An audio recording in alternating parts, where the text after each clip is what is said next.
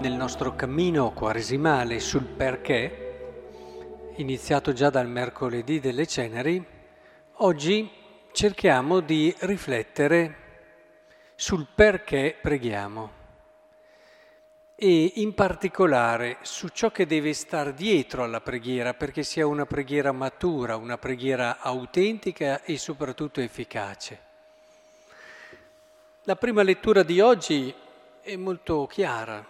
Come la pioggia, la neve scendono dal cielo, non vi ritornano senza aver irrigato la terra, senza averla fecondata, fatta germogliare, perché dia il seme a chi semina e il pane a chi mangia, così sarà della mia parola. Non ritornerà a me senza effetto, senza aver operato ciò che desidero. Quindi l'insegnamento è chiaro, la parola di Dio opera ciò che dice. E, e se questo è vero, attenzione, quando Gesù ci ha ci ha insegnato a pregare donandoci il Padre nostro, che è il Vangelo di questa sera, e come? E questa è parola di Dio. Cioè, quando noi preghiamo il Padre nostro, noi preghiamo Dio non semplicemente con le nostre parole, ma con la sua parola. Non solo con la sua parola, ma anche con, con, con ciò che ci è stato insegnato dalla parola, che è il verbo, il logos che è presso di lui da sempre. Ora, se questo è vero, allora provate a pensare. La parola di Dio opera ciò che dice e non torna a Dio senza aver operato ciò. Quindi tutte le volte che noi preghiamo il Padre nostro, quindi preghiamo con la parola di Dio, la parola di Dio opera ciò che dice.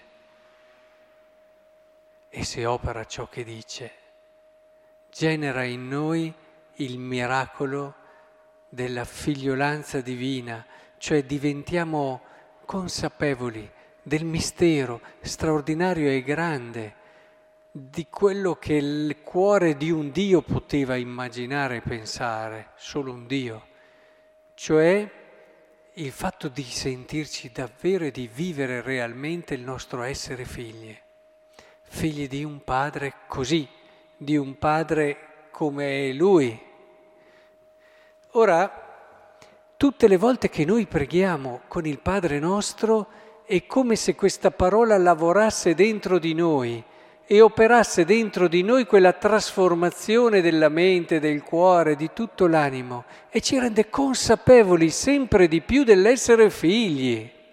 E, e visto che questa parola opera, agisce, non torna a Dio senza aver operato, attraverso il Padre nostro noi entriamo sempre di più in quella meravigliosa realtà. E allora se siamo figli e ci entriamo con tutto noi stessi, perché noi lo diciamo, siamo figli di Dio, sì, il conto è dirlo, il conto è entrare in questa verità.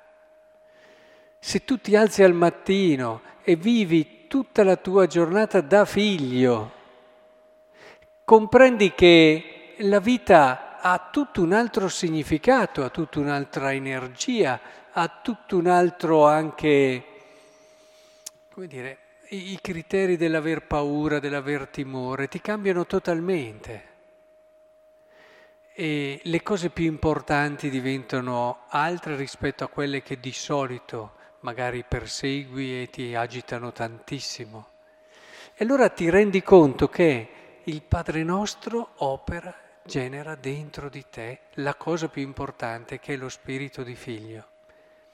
Ma quando hai lo spirito di figlio, allora tutto quello anche che viene detto nel Padre nostro come il perdono viene vissuto in un modo differente, perché allora l'altro è tuo fratello, è realmente tuo fratello.